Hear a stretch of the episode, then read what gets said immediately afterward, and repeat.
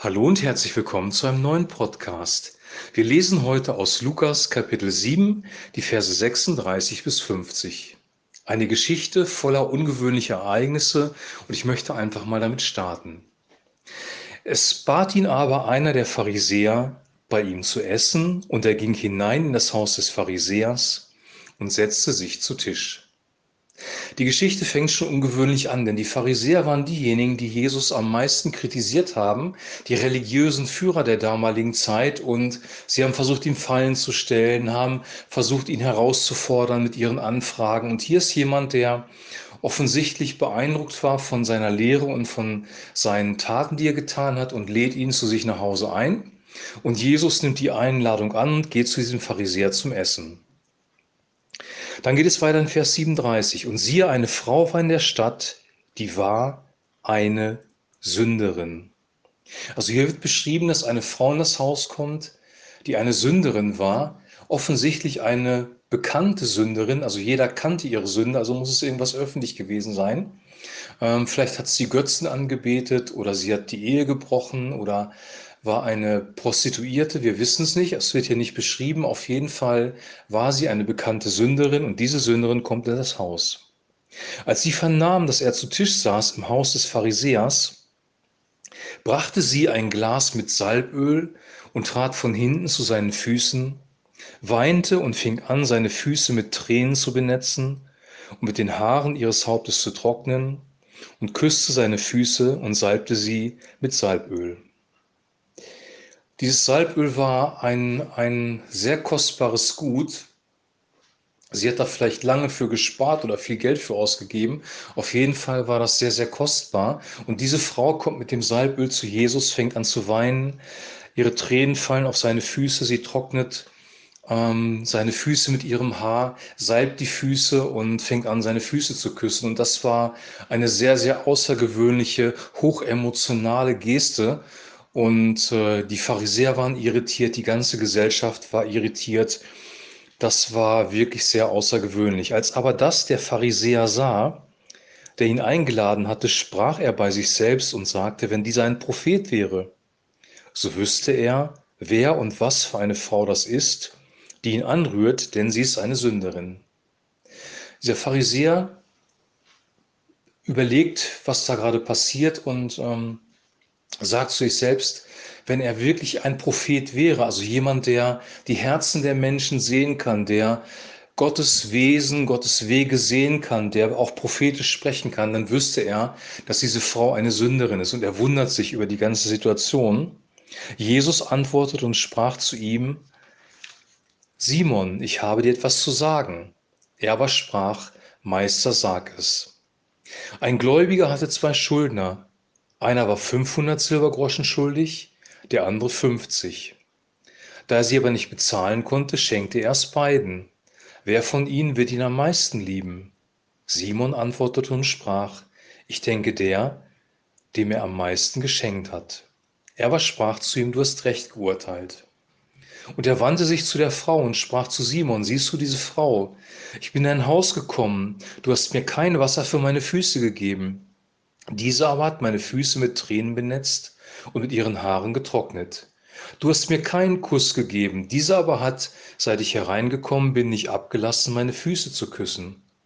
Du hast mein Haupt nicht mit Öl gesalbt, sie aber hat meine Füße mit Salböl gesalbt. Deshalb sage ich dir, ihre vielen Sünden sind vergeben, denn sie hat viel Liebe gezeigt. Wem aber wenig vergeben wird, der liebt wenig. Und er sprach zu ihr, dir sind deine Sünden vergeben. Da fingen die an, die mit zu Tische saßen und sprachen bei sich selbst, wer ist dieser, der auch die Sünden vergibt? Er aber sprach zu der Frau, dein Glaube hat dir geholfen, geh hin in Frieden. Diese ganze Geschichte wirft eine Menge Fragen auf. Jesus vergleicht diese Frau mit, äh, mit dem Pharisäer Simon, den er mit Namen anspricht, und er macht dem Simon klar, ähm, es gibt Menschen, die wenig gesündigt haben, wie vielleicht dieser Simon, denen wird wenig vergeben oder muss wenig vergeben werden. Und dann gibt es Menschen, die sich in größerem Maße versündigt haben, wie diese Frau. Und diesen Menschen wird viel vergeben. Und diese Menschen reagieren auch mit viel Liebe oder mit viel Dankbarkeit auf die Vergebung. Er versucht hier klarzumachen, dass es ein großes Geschenk ist, eine große Gabe der Güte und Barmherzigkeit Gottes, wenn uns viel vergeben wird und die angemessene Reaktion darauf Liebe und Hingabe ist. Was erstaunlich ist an der ganzen Sache, dass diese ganze Kommunikation zwischen Jesus und der Frau zuerst mal äh, nonverbal abläuft. Die Frau kommt in den Raum hinein, sie fängt an zu weinen, sie fängt an, ähm, Jesus die Füße zu küssen und seine Füße zu salben. Offensichtlich ist dieser Geist der Vergebung, dieser Geist der Barmherzigkeit so stark im Raum gewesen, so stark von Jesus ausgegangen, dass er das nicht mal aussprechen musste. Diese Frau wusste, dass dieser Mann Vergebung mit sich bringt und ist zu Jesus gekommen. Sie hat auch ihre Sünden nicht bekannt, sie hat keine frommen Gebete gesprochen, sie hat keine frommen Rituale verrichtet. Sie ist einfach in diesen Raum reingekommen und hatte eine Begegnung mit Jesus Christus. Und diese Begegnung hat ausgereicht, dass sie gemerkt hat, mir sind meine Sünden vergeben. Ich kann ein neues Leben beginnen. Und aus Dankbarkeit und Liebe zu ihm sind ihr die Tränen gekommen, sie hat Jesus die Füße geküsst und sie hat ihn gesalbt. Und dann bestätigt Jesus das, indem er am Ende der Geschichte zu der Frau sagt, Dein Glaube hat dir geholfen, geh hin in Frieden. Dein Glaube hat dir geholfen, geh hin in Frieden. Vorher in Vers 48, und er sprach zu ihr, dir sind deine Sünden vergeben. Das stellt unser komplettes Konzept von Versöhnung und von Vergebung und von Wiederherstellung eigentlich in Frage. Normalerweise ist es doch so, wenn wir Streit haben, wenn wir Konflikte haben oder wenn wir uns gegen Gott versündigt haben, dann ist unsere Reaktion, wir müssen das irgendwie bekennen. Wir müssen darüber sprechen. Wir müssen das verbal ausräumen. Und all das passiert hier nicht. Hier, hier geschieht Vergebung, hier geschieht Wiederherstellung, hier geschieht ähm, das Fließen von der Barmherzigkeit von Jesus auf der einen Seite und der Liebe als Antwort von der Frau auf der anderen Seite ähm, auf eine nonverbale Art und Weise. Gott kennt unser Herz, er kann unser Herz reingucken und er kann, er erkennt, was in unserem Herzen vorgeht und braucht manchmal gar nicht viele Worte von uns zu hören, sondern er weiß, was gerade im Innersten passiert. Das, was wir brauchen, ist nicht, dass wir viele Worte sprechen, dass wir theoretisch die Dinge durchdenken, dass wir ein klares Konzept von Vergebung haben, sondern das, was wir brauchen, ist, dass die Barmherzigkeit Gottes, die Liebe Gottes unser Leben berührt, dass Gott mit seinem Heiligen Geist unser Herz berührt, dass unser Herz angerührt wird und das kann manchmal sehr emotional sein, da können alte Verletzungen hochkommen, da kann vieles geschehen und dass unsere Liebe zurückfließt zu Gott und dass er dann zu uns spricht, dir sind deine Sünden vergeben, dein Glauben hat dir geholfen, geh hin in Frieden. Wir sollten Gott nicht begrenzen auf unsere religiösen Formen. Wir sollten Gott nicht begrenzen auf unsere Vorstellungen, wie Vergebung ablaufen soll. Wir sind geprägt von 2000 Jahre Kirchengeschichte, in denen sich viel Gutes entwickelt hat, aber auch viel Schlechtes, wo wir Rituale entwickelt haben, wo wir vom, vorformulierte Gebete formuliert haben oder wo wir Freikirchler ein, ein festgefügtes Vorgehen bei Sünde ähm, konstruiert haben. Wir müssen alles verbal aussprechen. Nur wenn wir das tun, glauben wir, dass wir Vergebung von Gott bekommen. Gott ist aber größer als unsere, unsere Art und Weise, wie wir uns ausdrücken können. Und manchmal geschehen Dinge nonverbal und ähm, es kann viel emotionaler sein und in uns viel mehr passieren, als wenn wir rational verbal Sachen aussprechen. Wir können das eine nicht gegen das andere ausspielen. Die Bibel sagt auch, wenn ihr eure Sünden bekennt, so ist er treu und gerecht, dass er, uns die, dass er euch die Sünden vergibt und euch reinigt von jeder Ungerechtigkeit. 1. Johannes 1, Vers 9. Also beides hat seinen Platz.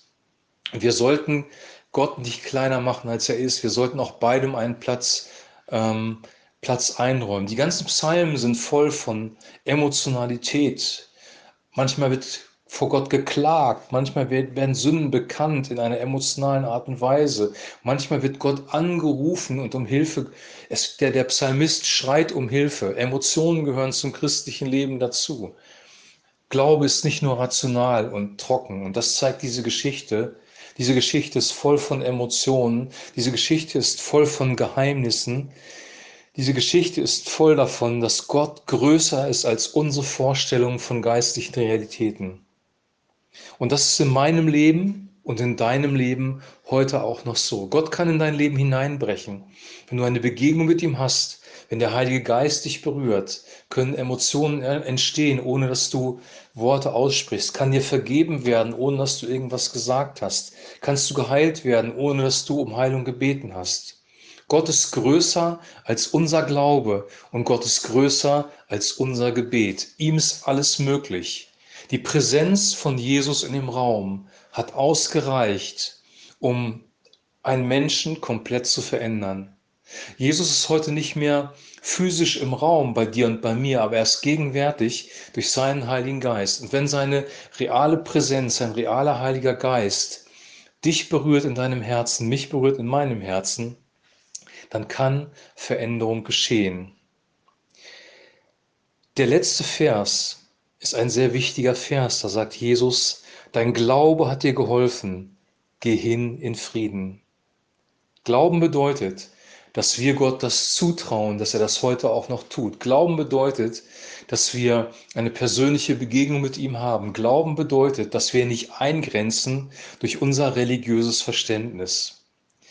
Und ich möchte dich auffordern und auch mich selber auffordern, dass wir unser religiöses Verständnis mal beiseite legen und erkennen, worum es geht beim christlichen Glauben, nämlich um eine lebendige Beziehung zu Jesus Christus, dem Sohn Gottes, und zu Gott dem Vater und zu dem Heiligen Geist, um ein lebendiges Glaubensleben, das höher ist und größer ist als alles das, was wir mit Worten ausdrücken können. Ich wünsche dir und mir diese Begegnung mit dem lebendigen Gott, dass wir auch so eine Zeiten haben, wo der Heilige Geist so präsent ist, dass er uns im Inneren anrühren kann, ohne dass Worte dafür nötig sind. Ich wünsche das dir und ich wünsche das mir. Und ich glaube, es ist eine gute Zeit, jetzt auch die Corona-Zeit, um sich danach auszustrecken und Glauben neu zu entwickeln, dass Gott mehr tun kann als das, was wir in unseren Kirchengemeinden und unseren Freikirchen bisher erlebt haben. Ich wünsche dir jetzt noch einen super schönen Tag. Genieß diesen Samstag, genieß das Wochenende und wir hören uns am Montag wieder. Shalom.